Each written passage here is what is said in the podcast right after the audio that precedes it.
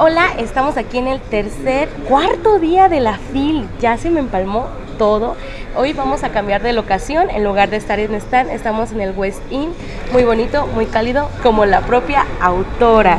Trixia Valle está con nosotros en la Feria Internacional del Libro, presentando método de ocho valores para la crianza efectiva. Y creo que también en este momento donde ha cambiado tanto las infancias, las adolescencias, que se rigen por otros valores debido principalmente a las redes sociales, al cambio, también la pandemia tuvo mucho que ver. Entonces, cuéntame un poco de estos ocho valores. Mira, pues eh, justamente estamos en un momento donde hubo una hiperconvivencia en la pandemia familiar, pero desafortunadamente 20% de las casas incrementaron sus patrones de violencia en las familias.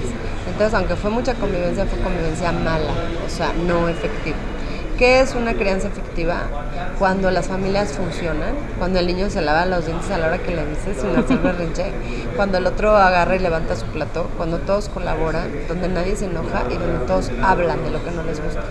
Una crianza no efectiva es una crianza consentidora, es una crianza de apegos, es una crianza en donde no permites que tus hijos evolucionen ni vivan sus etapas como deben de, vivirlas.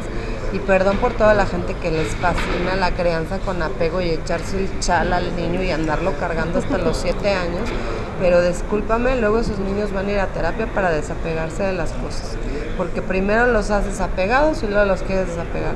luego los haces adictos a la tecnología y luego ya no quieres que sean adictos a la tecnología, llegan a la adolescencia y no se despegan del teléfono, te la pasas peleándote.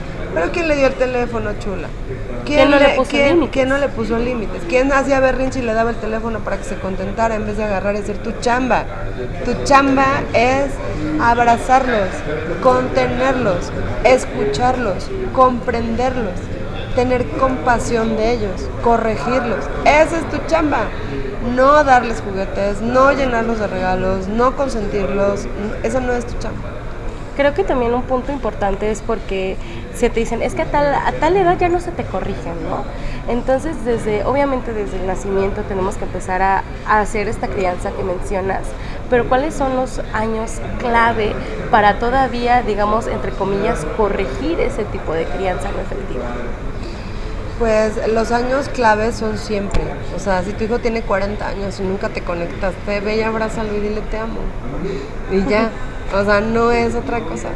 Es ir y conectarte y de verdad, o sea, si estás embarazada y vas a empezar desde cero, pues qué padre, gloria a Dios. Pero si ya tiene 40 años y te desconectaste porque eras una mamá que golpeabas, eras una mamá que estabas deprimida, eras una mamá que abusabas del alcohol, eras una persona que estabas desubicada, el alma de tus hijos lo comprende, el tema es que nunca debes de olvidar que siempre hay un momento para volverte a conectar. Y esa conexión la hace tu corazón, no la hacen las cosas, no la hace el día que tengas mucho dinero, no la, la hace el ir y abrazarlos, escucharlos y compenetrar. Esa es la creencia efectiva.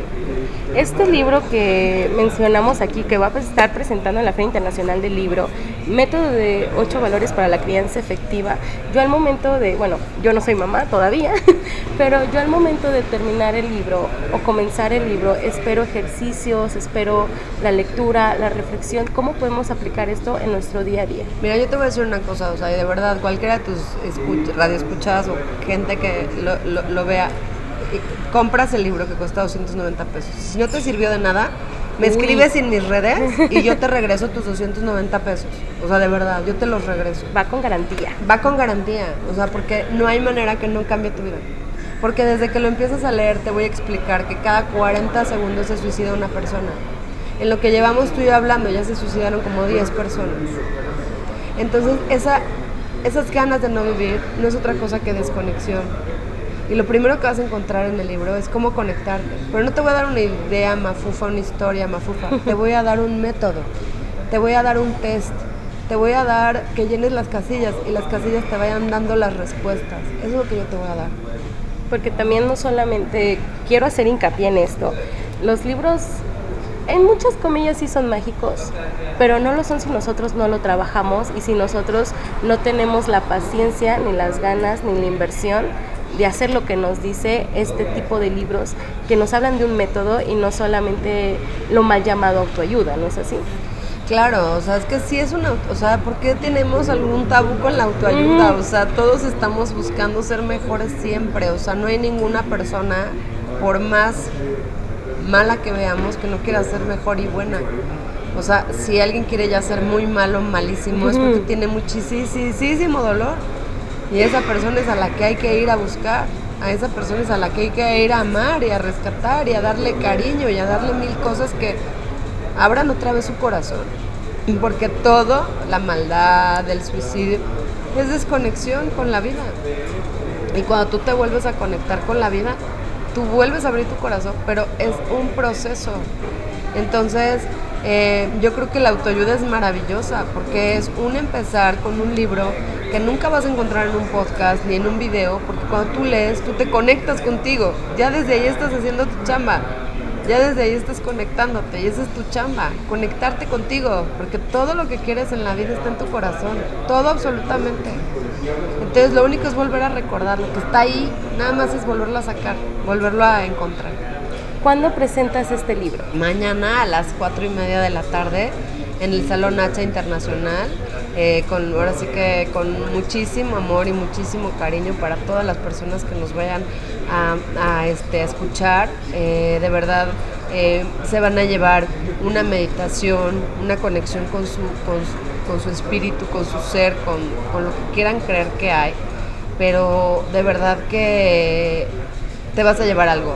O sea, y además les voy a regalar una brújula como te voy a regalar a ti. Ay, muchas gracias. Es Luego el se las símbolo de todo lo que hago, ajá, que es justamente volver a escuchar lo que hay dentro de ti, que es tu corazón, tu intuición, tu alma,